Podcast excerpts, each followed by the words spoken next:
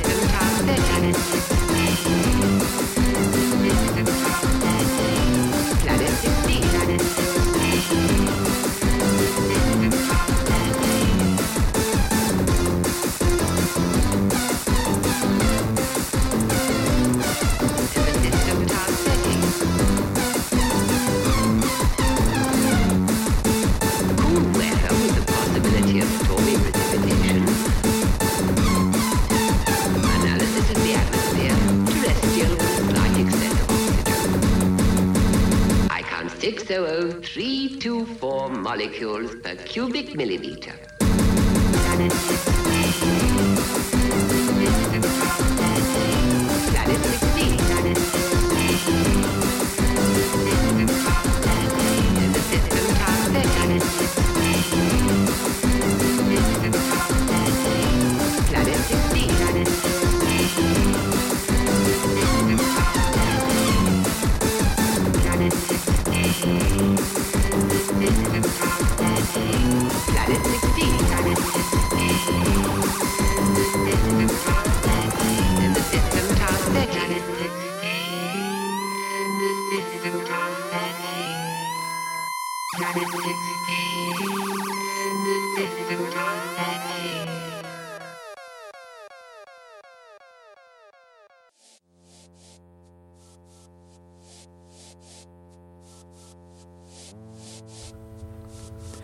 This edition is sponsored by the Rodriguez Solution, a 100% natural herbal alternative to illegal truth serum. Do you have a cheating partner who refuses to come clean? Friends or family members with shocking secrets to expose? Or do you just fancy winding up your mates or something? Rodriguez solution capsules taste exactly like mints. And who doesn't like mints? Let me stress this is 100% safe and legal. Possible side effects include hair loss and severe itching. Always read the label. The Rodriguez solution, because the truth is in there. I'm not sure if that's an actual patented catchphrase, actually, guys. I'm only pointing that out because our previous sponsor, Hamlin's Badger Burgers, have been taken to court for copyright infringement by the other Hamlins, you know, the toy shop. In hindsight, I knew I'd seen that logo somewhere before. Shoddy work, if I'm honest. I had some fairly negative feedback on your product as well, if you're listening, guys. That explains why badger meat is considered a delicacy in 0% of the world's human population, says one disgruntled consumer. I have high hopes for the Rodriguez solution. All the best to you guys. I took two of your tablets about an hour ago and just to see what would happen. I haven't actually noticed any discernible difference. I guess that means I'm a pretty honest man.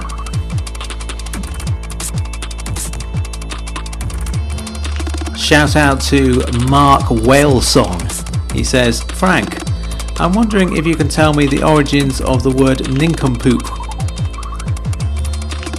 Have you mistaken me for Answer Me This or, or a similar podcast to that? Um, or have you simply been getting confused between podcasts and search engines?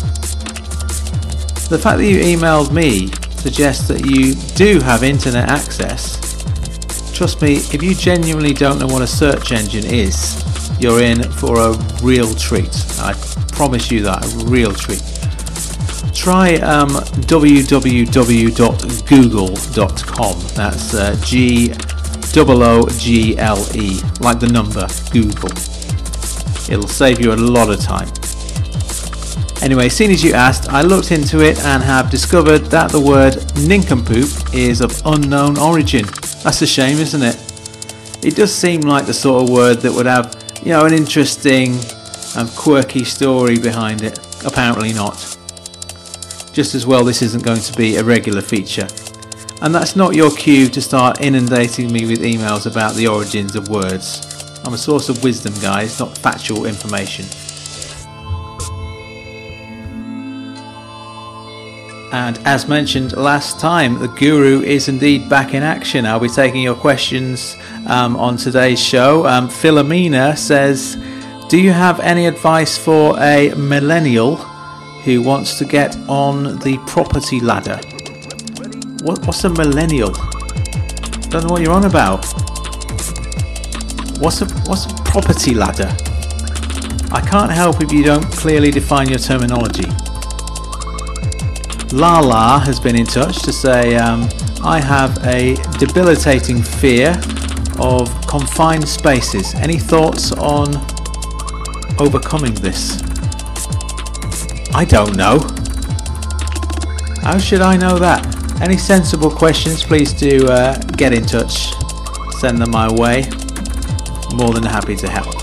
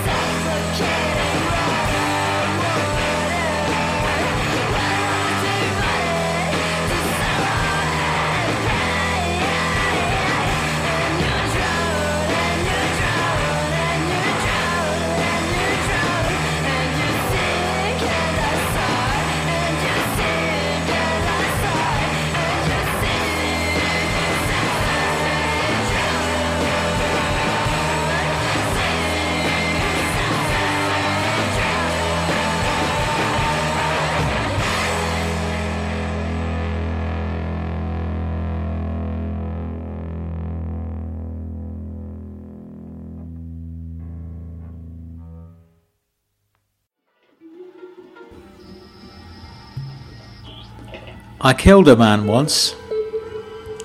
I was driving in the early morning, half asleep, having just woken 10 minutes earlier, and speeding because I was late for work. I closed my eyes, and when I opened them, I was seconds away from colliding with a pedestrian on a zebra crossing. I slammed on the brakes too late. As he struck the front bumper, I came face to face with him, this stranger I was partway through destroying. Time slowed down. For a second, we looked one another in the eye. It was like a freeze frame. The look on his face was strangely apologetic, perhaps an instant response to my own expression of horror. He had the look of a man who knew he was doomed and accepted his fate in the split second he had available to do so. For that small fraction of a moment, we gazed into each other's eyes, a real human connection, the likes of which I rarely encountered in day to day life. A moment later, his body was flung into the air. He crash landed head first on the concrete. I didn't stop to consider my next move. I put my foot to the floor and drove the hell out of there. Had there been any witnesses? No one I spotted. Cameras? No idea. I just have to wait and see if the cops turned up on my doorstep. In the meantime, I had my car crushed and walked to work the following day. I took the same route, returning to the scene of the crime, expecting there to be a sign up or something with a police appeal for witnesses, some flowers laid out for the guy I'd killed, but there was nothing. I checked the local news. No reports of a hit and run. But there had been a hit and run. I was there. It was me doing the hitting and the running. But what about the person I left behind? He kind of just disappeared. I couldn't stop thinking about his face. It was right there in front of me, superimposed over everything I looked at. I'd have recognised him anywhere. And then a few weeks later, I did recognise him. He was alive. He was shopping. He was walking with a limp. He had a large scar on the side of his head, but he seemed otherwise unharmed. I went right up to him. I went to fling my arms around him and kiss him on the cheek, but it didn't feel appropriate. Hey, I said. Oh, he said, hi. I am so sorry. I know, he said. I thought I'd killed you. He shrugged. You didn't. So what happened? Why didn't you report me? Well, after you drove off, I picked myself up off the street and I took a cab to the hospital. I didn't want to grass you up, so I told them I'd fallen down. Nothing was broken, just lots of bruising. You didn't want to grass me up? It was unforgivable. It was an accident, he said. I saw it in your face. You were tired. And you were on your way to work. It's not like you've been drinking or anything. You got all that just from my facial expression. Well, time kind of slowed down, didn't it? I got a proper good look at you. You're right, yeah, time did slow down, didn't it? Like it would have done in a film or something. We looked at each other, not saying anything for a while. He did it again just now, he said. Time just slowed down again. Did you notice that? Yeah, I said. That was weird.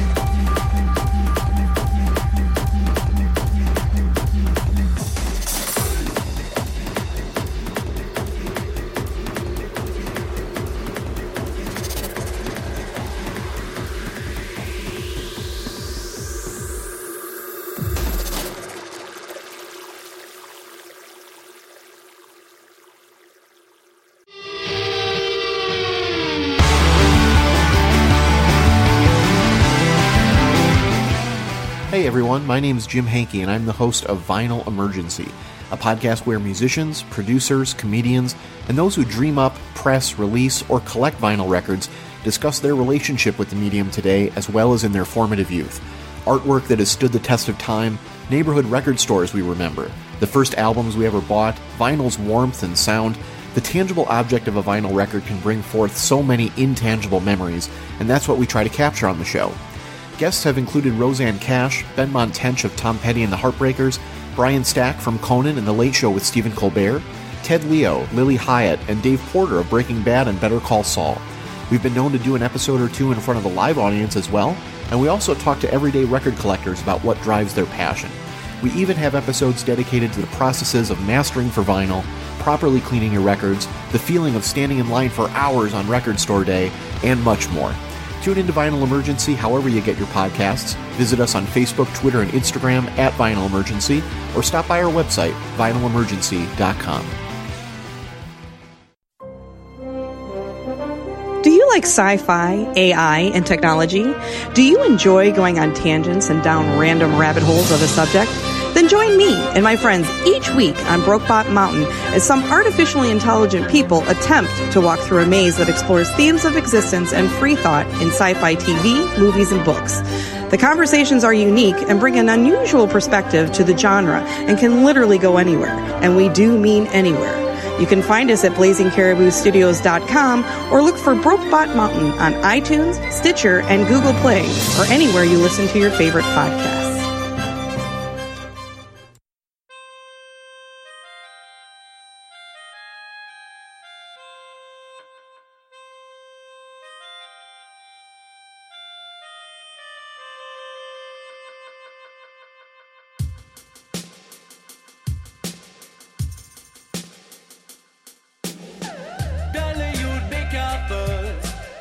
Suffer them and suffer them and suffer too long.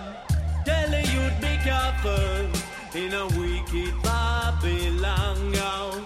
Tell the youth be careful. Show them how to live in a world of gun crime. Tell the youth be careful.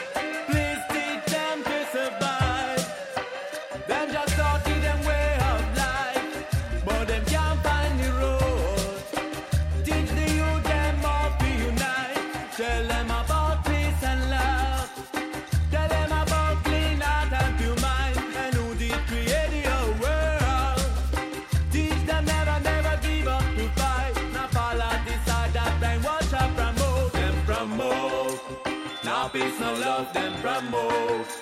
Violence around them promote. Now peace, no love, them promote. Violence around. Tell the youth be careful. Suffer them and suffer them and suffer too long.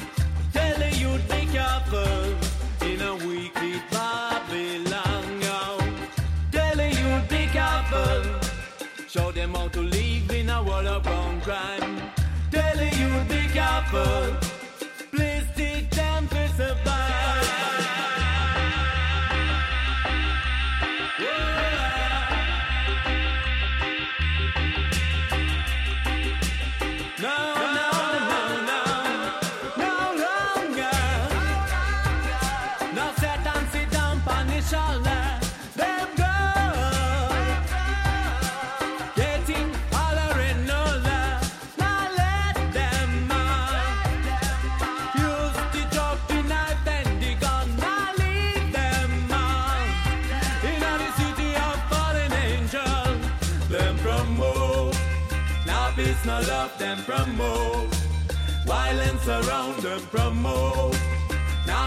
Now peace, love, them promote.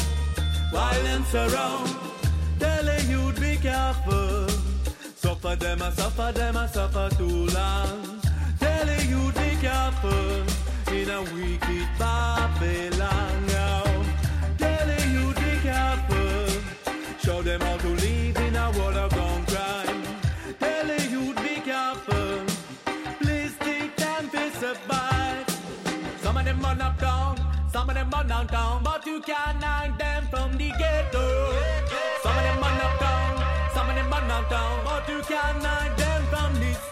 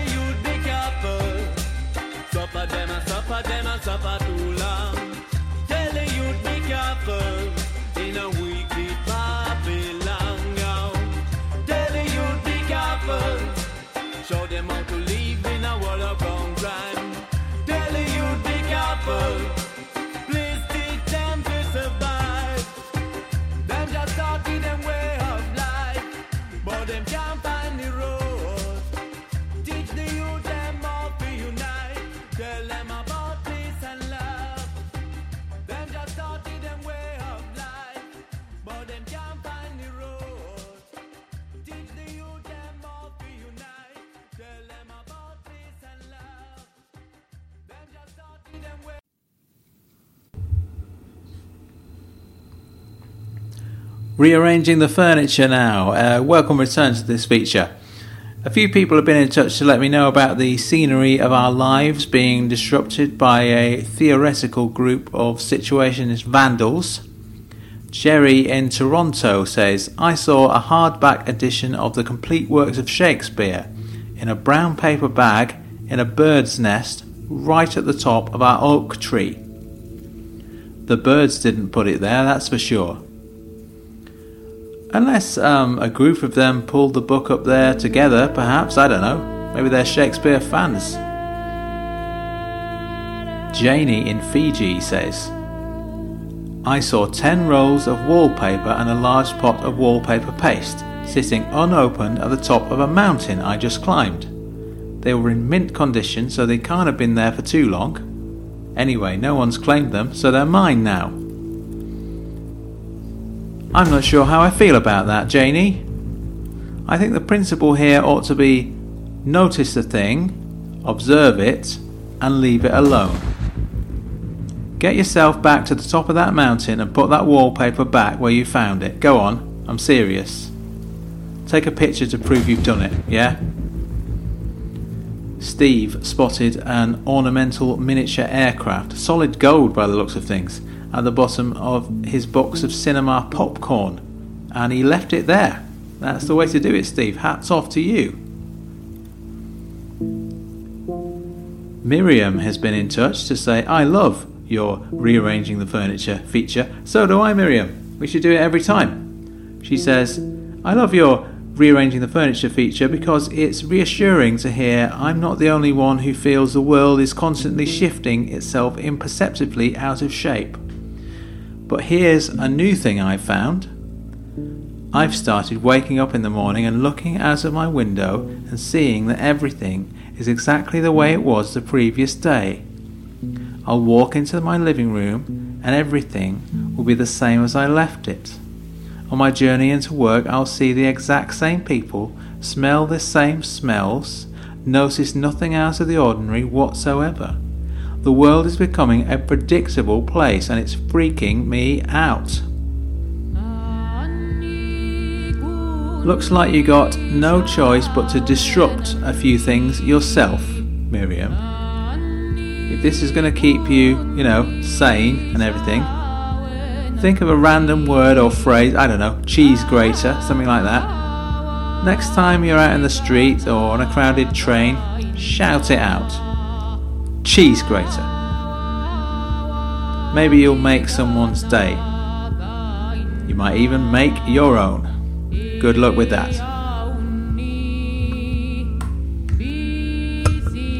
Shout out to Benedict Cumberbatch's agent who sent me a quite strongly worded email. Apparently, Mr. Cumberbatch was a little embarrassed that I'd publicly rejected him now, come on, guys, I wasn't rejecting him as such, I was just saying I don't have a use for him. Honestly, if I had him on the podcast, I don't even know what I'd talk to him about. I don't even know who he is. I don't see how he could be taking offence at that. It's not my field of expertise. I said exactly the same thing to Steve Buscemi. I appreciate your support and I like the fact that you like me, but unfortunately, you're an actor and this isn't a showbiz kind of show. Unless you want to form a band or something, send me a demo. If that's any good, I'll consider playing it at some point. I can't just have you on so you can plug your latest film. I'll be obliged to watch it myself just to check it was good. And I'm sure it's very good, but I can't be bothered to go to the cinema. The last film I saw at the cinema was Turner and Hooch.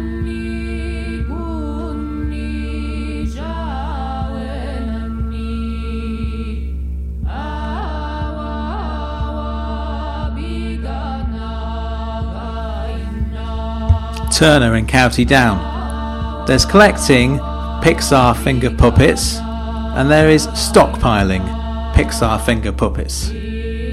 What you're doing, as you well know, is stockpiling Pixar finger puppets. What are you playing at?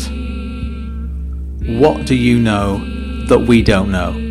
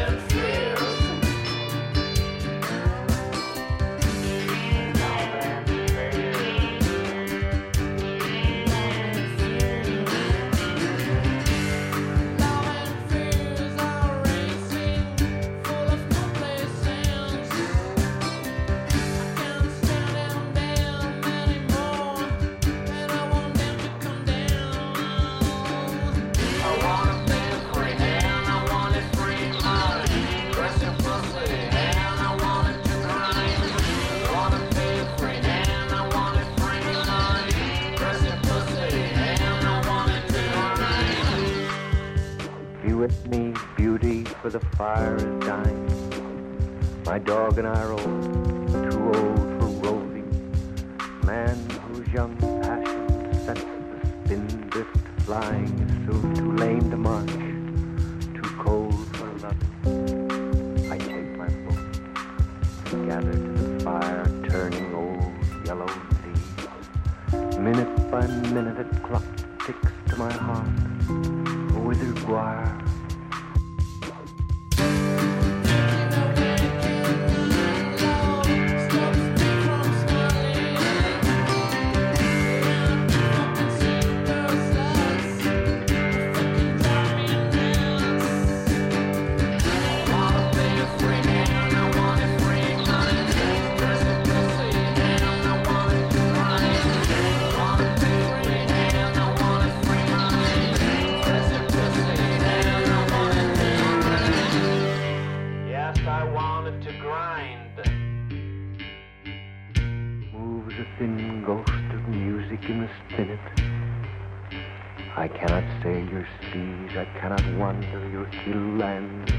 nor your cornlands or your valleys ever again, nor share the battle yonder where the young knights of broken squadron rally.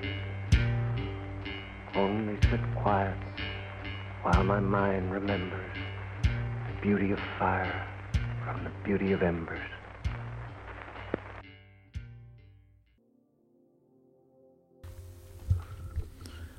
Langston in Panama says, I've been given three weeks to live. well, Langston, oh, this will cheer you up. I um, I misread your email initially, and I thought you'd written three whelks to live. It gave me a pleasing mental image. Then I um, read the words terminal illness a little bit further down, and I put two and two together. It's good to laugh about these things, isn't it, Langston? Anyway, Langston says, I've got three weeks to live. I'm too unwell to leave the house, so we'll have to leave my bucket list for another lifetime. Do you have any box sets to recommend? Box sets. I genuinely thought you were talking about selecting a suitable coffin. That's a bit less funny than the three whelks thing, admittedly, but do feel free to laugh at that unfortunate error as well.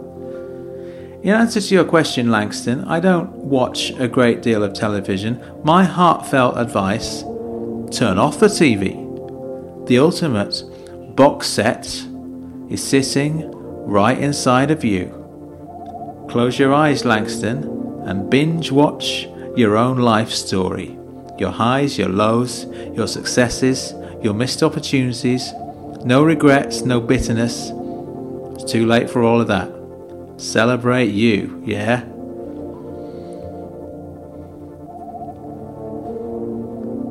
I've been getting some great feedback on the podcast lately. Thanks for all your constructive criticism, guys. It's uh, much appreciated. April in Darlington says, Best podcast ever. It is, isn't it? I agree. It doesn't quite justify using three full stops in one sentence, however. Talk proper. Denzel in Copenhagen says, Well, that's 45 minutes of my life I'm never getting back. I'll take that as a compliment, Denzel. I'm not sure what you're trying to say unless you have the ability to reverse time. There is literally no experience on earth that allows you to claim back the time you spent. You listen to the episode all the way through, that's the important part. You got to hear the theme song, which in many respects is the climax of an already exhilarating ride.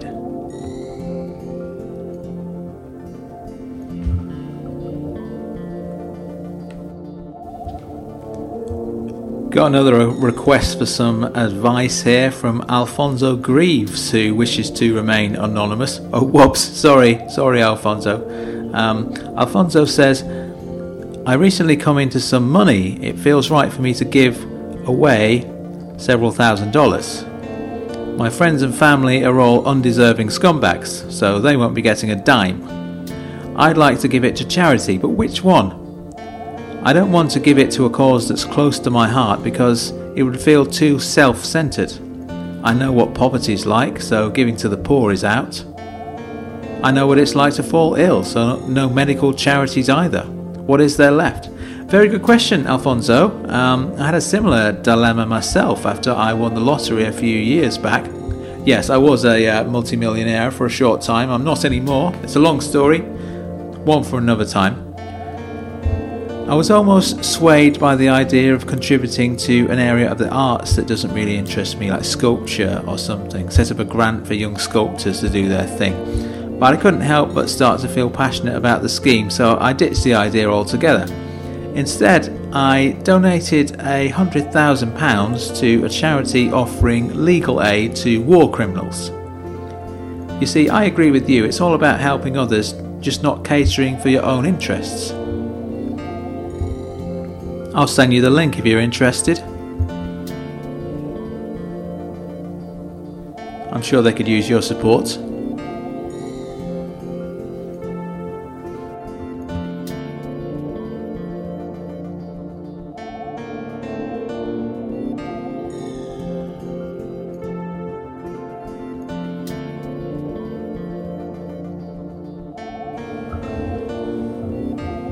Twitter is Ragbag Frank. Facebook page is Ragbag Podcast.